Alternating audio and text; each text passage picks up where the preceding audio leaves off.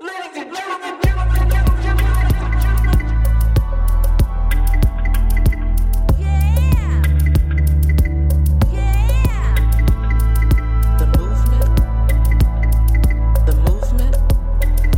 hope you had a wonderful Labor Day, folks. The Movement of Color podcast. Episode 17. Here we go. In this episode, Byron Lopez goes back to school. Also, we'll have a conversation with Mike Strode about cryptocurrencies. What's hot, what's not. My name is Brandon Payton Carrillo, and I'll be your host today. So let's get this show started.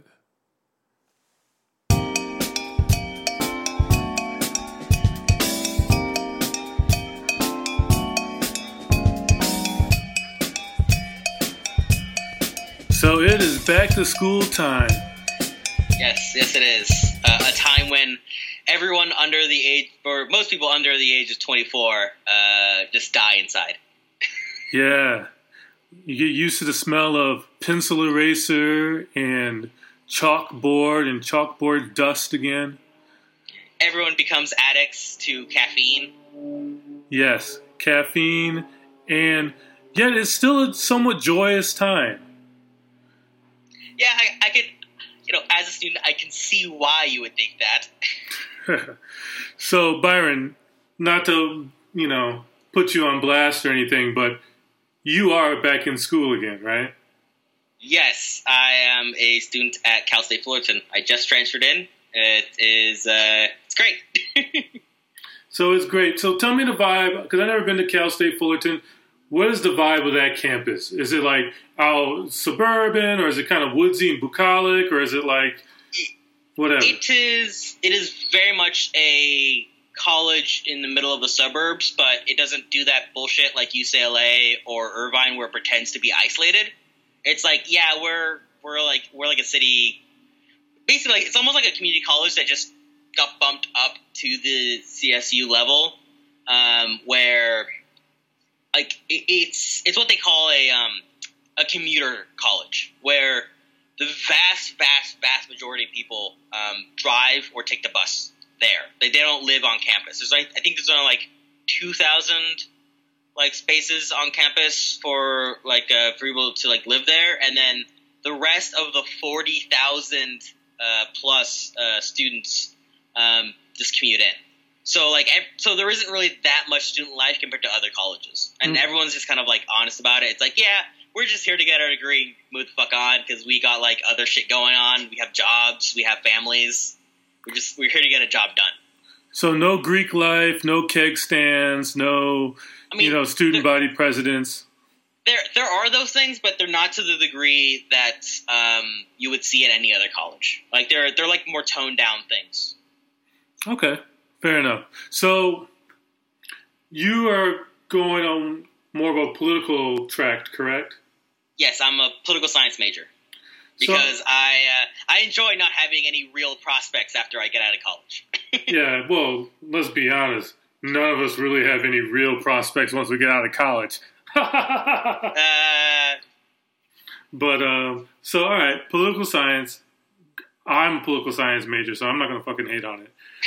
Uh, um, but um, how do you feel about your political science department? Where does it lie? Is it lefty? Is it middle of the road? Is it conservative, or is it a just a mixed bag, a potpourri, if you will?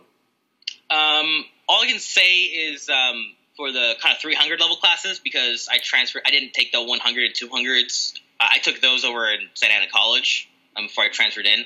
So I can only say so much. Uh, but from the professors I have in the political science department, they are very much centrist libs. Um, they like I had one professor. Uh, I had one professor who uh, was essentially well, essentially went on like a 30 minute like speech about um, the importance of civility and respect uh, in politics and how like just look at Congress, you can't get anything passed uh, because the left and the right just don't agree with each other.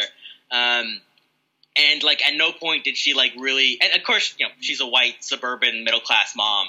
Um, but at no point did she like ever like kind of like stop and think like were the things that were getting passed good at all, or were they just all shit? like, like how hard did Democrats actually fight during those years, like during the like Clinton and Obama years? Like, how hard did they actually fight when they were in power, let alone when they weren't? Like, it's how easy would acquiesce to everything. Um, and why does Republicans, despite being fucking ideological garbage on the right wing, um, being so successful? Because they are successful. Yeah. I mean, they won the presidency, they won the House, and they won uh, Congress.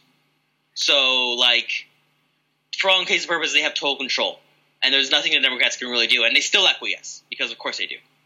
So, like, it's it's it's mostly stuff like that. I, I do, though, to be honest, I do have this one, like, vaguely Eastern Eastern European professor. Um, I think he's, I think he might, I think he's from Russia he's very much a, a, realist when it comes to foreign policy. It's like, yeah, no, all these every country's a fucking shithead, and they're all terrible, and all they care about is like global domination because that's the whole purpose of states.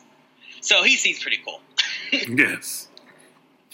Yeah. That's interesting. It's a very different dynamic from when I was back in college at my alma mater of the University of Wisconsin Milwaukee. Um, I think I was taught by a bunch of crypto Marxists. Uh, oh, I, would, I would kill for that shit, dude. it was great. It was great because in sociology class, it's like, all right, well, today we're going to spend, today in the next three weeks, we're going to spend talking about his contribution to sociology. Then I had another political science professor where, you know, whenever one of the kind of older Republican esque uh, dads wanted to say something about being conservative, he, you know, he kind of turned it around, and then like, all right, we'll pivot to the Marxist analysis of that. And the old guy was like, hmm, okay, that makes sense. Well, you know, wow, it's a really thought out, you know, philosophy, blah blah blah. But I digress. It was a cool experience. I'm sorry, it, your experience has not been up to this point as cool. I actually to, to run off that. Um, that whole myth that like university professors are just like all like Marxists and anarchists and like they're just trying to uh, indoctrinate our youth um, does not exist anymore. It, it's it is a totally fake myth. If you go to and this is the case for like most university campuses now, they those professors may have been there like you know a while ago, but they got purged, dude. Uh, they they they're gone. In fact, it's a lot easier to be a right wing uh, professor now than it is to be a left wing one because the right wing ones usually get more slack when it comes to like doing shit. Yeah, I think I think I think seventy five percent of all of the professors that were like that were like purged were usually left wing, while only twenty five percent were right. So it, it is making it like, and now and because of that, now colleges are like the center of like status quo liberalism where they like vehemently defend the status quo because they realized very you know from the 70s and the and you know from the 60s and 70s that like college campuses were like the center of radicalism and they couldn't like no that was like no we're not going to deal with that. So you know they fucking purged them. Purged them. And now you got university. Yeah. That's as far as left as you got to go. That um, that's weak sauce. So what do you think are the contributing factors to that purge? Because I'm not as familiar with the mechanisms of the university purge. So, this is something that's kind of unique to the more working class, you know, nominally working class, um, like universities and colleges. Like the the Ivy Leagues, nah, like they they they still have like you know they still have their Richard Wolffs, they still have you know their uh, you know David Grubers, uh, you know they still have their radicals mainly because it's the people go there are usually upper class and like they're indo- they're like inoculated against all that stuff like just from the circumstances of their birth and upbringing. Mm-hmm. So they don't. They're kind of like the inner party where you don't have you don't you can you can be totally honest and you don't have to worry at all about them going rogue. The city colleges, uh, like city universities, those are the ones you would have to worry about because those are the ones that the working class, uh, like the, the working class youth go to. They're the ones who are most likely to actually take up this shit and like, yeah, this fucked up. Yeah, because like, because you know, because they're the ones who are being oppressed in that kind of situation. Those are the ones that were purged, um, and that's why, like, if you go to a you know Cal State Fullerton or maybe UCI or UCI or any other. Um, it's mainly just fucking centrist libs rather than any actual radicalism. Even if it's disguised radicalism, it's not even there anymore because they're just blatant and open about their fucking you know respectability and civ and like you know civility and you know we need to look at both sides and all that bullshit that just ends with people dying like, like with, by you know death by policy. Wow. And even in a state like California, Oh yeah, no, they, no, they, they think it's like California or whatever, but like no, it's fucking hell here. It's it's fucking hell. Because it's because it's, it's, not the commies who are in charge; it's the fucking libs, and they're insufferable. Damn it, damn it, damn it! You always Yeah. in every dream. I was like, you know what? I'm gonna frost my tips and drive out to California and surf all day and smoke dope with hippies and commies. But now, So basically, become Guy Fieri. yes. But is he? He's actually is he? He a lefty? Um, all, all I know is that he's a really cool dude who like gives away free food and officiates gay weddings all the time. So I don't know. He seems, he seems like a really cool dude. I mean, we could we could literally do a whole segment on why uh, Guy Fieri is actually a working class hero. yeah. in, in in the in the very elitist and like incestuous group of like high class chefs. Yeah, I can't argue with the fact that he's a working class hero because you know, hell, his show goes to dives and you know yeah, like barbecue working class food. That's his that's his like focus. Cheap working class food. Exactly. Um, but you know, with that being said, a lot of his audience is um, kind of the right wing populist working class. Um, not that he is, but we should do a deeper dive on that on another Yes, we totally should. So, my last question for you about this whole university life back to school. How can we support left of center professors, get more professors? What's your thoughts on that? Well, um, I don't know if you um, kind of noticed it in the news, but the Mark Bray, who wrote um, the Anti-Fascist Handbook, Mhm. um, he actually was like, uh, he was actually purged from his university um, that he was a professor at, and his students got together and was like, "No, fuck this shit." Um, and they kind of, you know, they called him to school. They did actions. They did all this stuff to make to like to try to make sure that he doesn't get purged. Um, you know, of course the of course Mark Bray didn't want to go. He wanted to stay because you know he it was like literally in the middle of classes. It was in, in the middle of the semester, Mhm. um, um, and he didn't want to like disrupt anything. Uh, so like stuff like that, like getting students together and creating organizations that are there to protect, like to defend, like what little left wing, you know, left wing perspectives there are left in university campuses is incredibly important because like things like Mark Bray is like you know people like Mark Bray are being purged like every fucking day. I mean it's, it's becoming increasingly common, especially with the especially with the this Department of Education and with uh, Republicans like seizing state houses all the time. Um, it is becoming increasingly common. So it is very important to like you know create a, uh, student organizations are, are incredibly important. Like to actually be organized, not just like well, most times it is going to be like very spontaneous because it's like oh shit, this professor I really like and is not garbage is suddenly being like removed because of their ideological views, um, you know, because of their left wing views. I should get my you know my fellow students together and do something about this. It is it has always been better if there's a some sort of structure there beforehand for when that when it inevitably inevitably happens. So having you know again having a student organization on camp usually on campus um, there to promote this kind of stuff is, is very good. Also, it just you know while you're there while you know while professors aren't being purged, you can also do like other stuff like unionize uh, like unionize the workers in the university or uh, you know advocate for more radical stuff in the student union stuff like that. All right, cool. Well, I'm glad we got a little takeaway homework to get started on. Uh, so thank you, Byron. Thank you.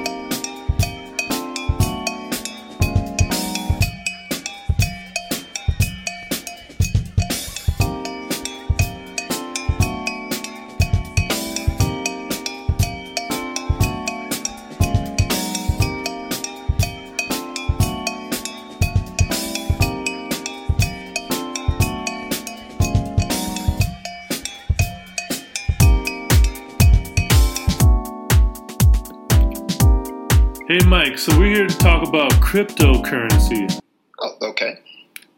So, in terms of um, cryptocurrency, um, I, have often had what might be an adversarial relationship with um, cryptocurrencies. And uh, the reason that, that it has been such is that um, one of the critiques that I have of the US dollar is mm-hmm. that it's a, a, really great sort of store of value. I mean, it, it'll store value forever. I mean, effectively, in, in, in sort of today's, and I mean, in the course of a lifetime, you know, I mean, it, it, it is able to store value for a very long time.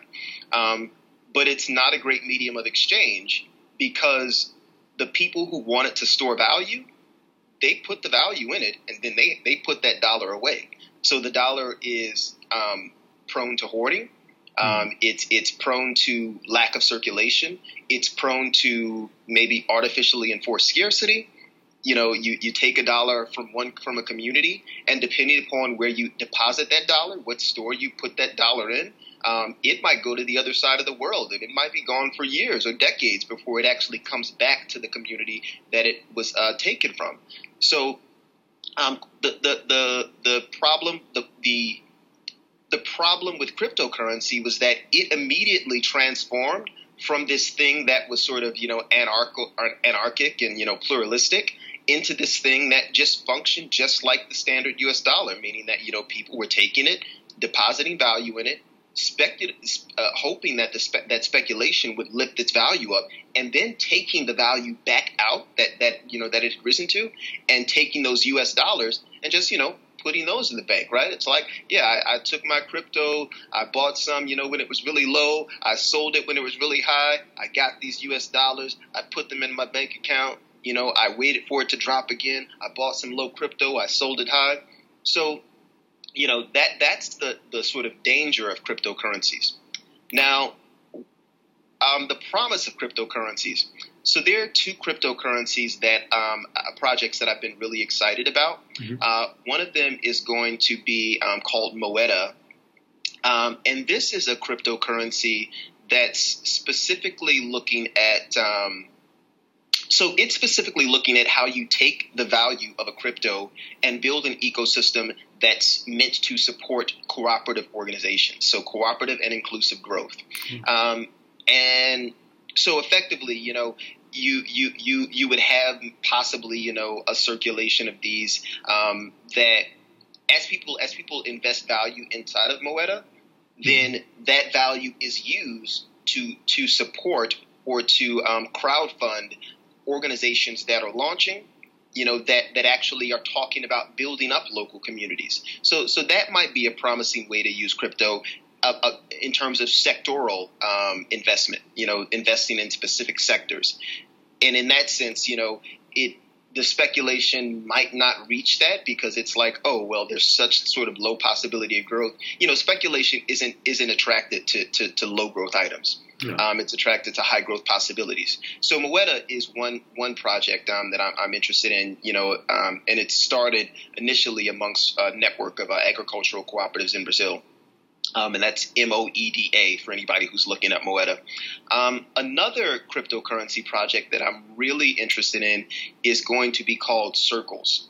Um, now, Circles is describes itself as a basic income on the blockchain. So effectively, it's talking about how do you distribute a um, a cryptocurrency that has a monthly or, or, or sort of a, a time based release of some amount of currency that functions as a type of basic income.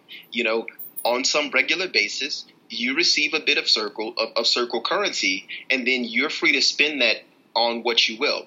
Now, the other sort of unique element around circles is that it's a trust based currency. So, in terms of your ability to trade on the network, um, you you're able to build sort of like a peer to peer relationship between currencies, so that if you are trusted by various people on this this network of of of, uh, of, circle participants, then your currency gains in value. The more people that trust you, the greater is the greater your currency is valued.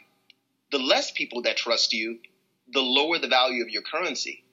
And the other sort of danger is that like if you are if you trust someone who's untrustworthy on the network, um, then there's a possibility that they can kind of trade, take your currency, give you their worthless currency, and and then um, you know you you kind of have all this currency that's not really going to be spendable on the network because this person has proved themselves untrustworthy to other people. So it it almost is like sort of an enforced.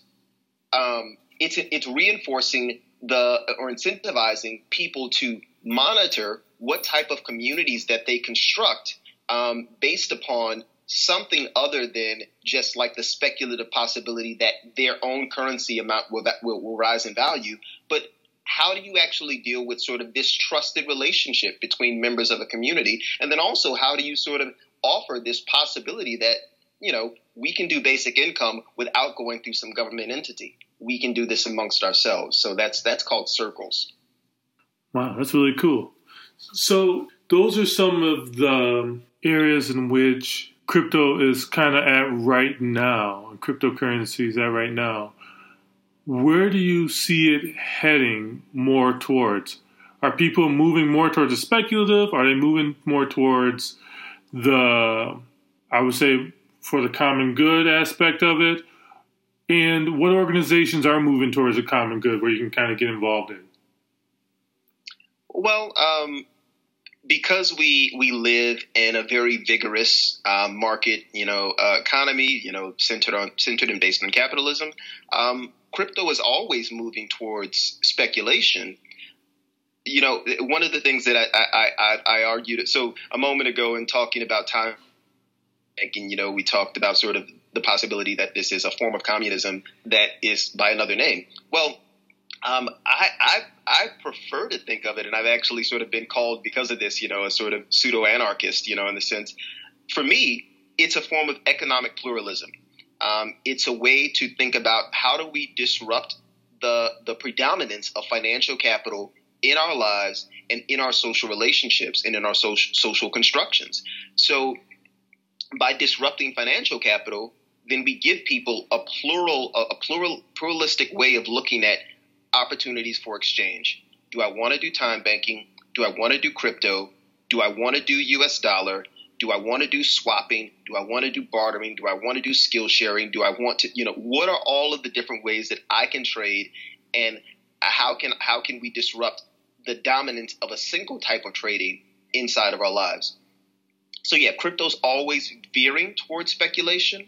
The the two organizations that I mentioned, Circles and Moeda, those are the, the projects that I see as um, getting back to the the sort of anarcho, anarchic roots of crypto, um, and and not so much falling into the realm of speculation as as you know, I mean, as the value of things rise, right? Hmm. Uh, so so that that's what I would say in terms of um, it, you know, I would definitely it, it, um, advise people reading the white paper for circles and um, and and then just you know being able to look at what the possibilities are for cryptocurrencies once you remove the the, the, the hoarding, the speculation, and and and you know those sorts of um, those sorts of things that are incentivized by the current market economic structure again, we're talking about a little bit of um, about Jackson, Mississippi, because I just I just uh, saw another interview where um, Kali Akuno was talking about possibly using cryptocurrency to help the city of Jackson. How would that be useful for them? Um, so so so I, will talk about that in terms of two types of two other types of currency or two other descriptions of currency. Um, you know, complementary currencies or currencies that exist as a complement alongside the US dollar, meaning it's just a, a parallel stream, a, a complementary way that you can exchange if you don't want to exchange in US dollars. And then community currencies, which are a type, which are often a type of complementary currency, but you know, there's a, there's, there, it's a more, it's a broader definition than just a complementary currency. Um, so a community currency is a currency that's bounded by the realm of a community. Um, and it's meant to incentivize keeping value inside of that community, inside of that network, whatever, however that network is constructed. You know, it, that that that network can be constructed by a regional boundary, a physical regional boundary. That network can be stru- constructed by a sectoral boundary, such as Moeda being a, a boundary of cooperative organizations. Um, that network can be constructed by a family or a tribal relationships. Um, however that value is constructed, it's kept as, as long as it's in, in this form of community currency, it's kept in those boundaries.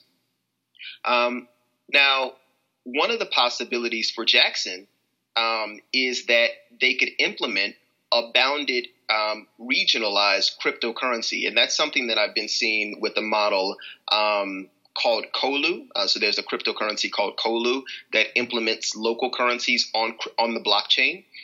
And so they implement they, they implement a, a regional regionalized um, crypto um, token so that if you're in Chicago and the, the, the, local currency is bounded by the Chicago region, then you know you can't trade with organizations that are outside of those um, those physical boundaries because ultimately what you're trying to do is stimulate sort of a local economy um, inside of that that that city region. Uh, and so so Jackson could implement something like that um, a regional type of currency, it could implement a sectoral currency. So one of the things that Kali Akuno talked about when he visited UIC in Chicago is that um, you know someone uh, posed the question, "What are things that we can do to help Jackson?" And he said, um, "You know." More than sort of coming down to visit, more than sort of taking that trip to kind of do um, the, the the sort of daily uh, task, you know, basis of, of, of, of living in Jackson or, or staying in Jackson, what they needed was people to build solidarity economies here.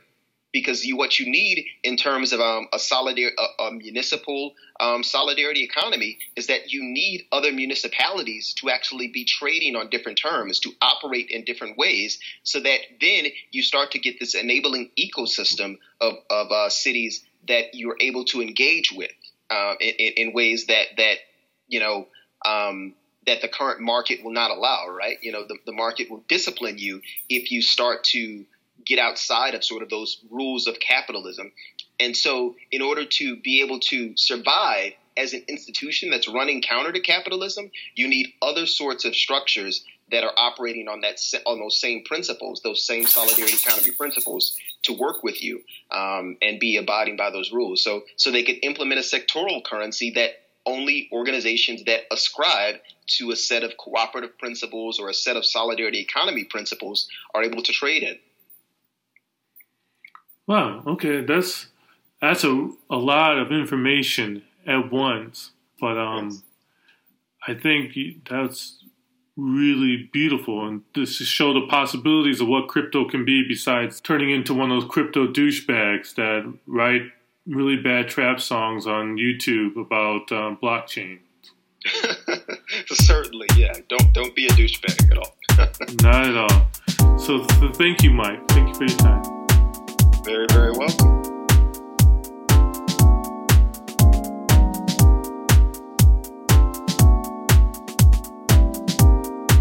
All right, folks, we reached the end of another episode. As a little tidbit or nugget of information, if you listened closely to that last segment, you would have heard Frida, one of the coolest hounds on this planet. Anyway, I would like you guys to, hey, follow us on Twitter at movement underscore color and support us at patreon.com backslash movement of color where you can find our latest in our anarchism series. So, my name is Brandon Payton Carrillo. I look forward to seeing you next week. Adios.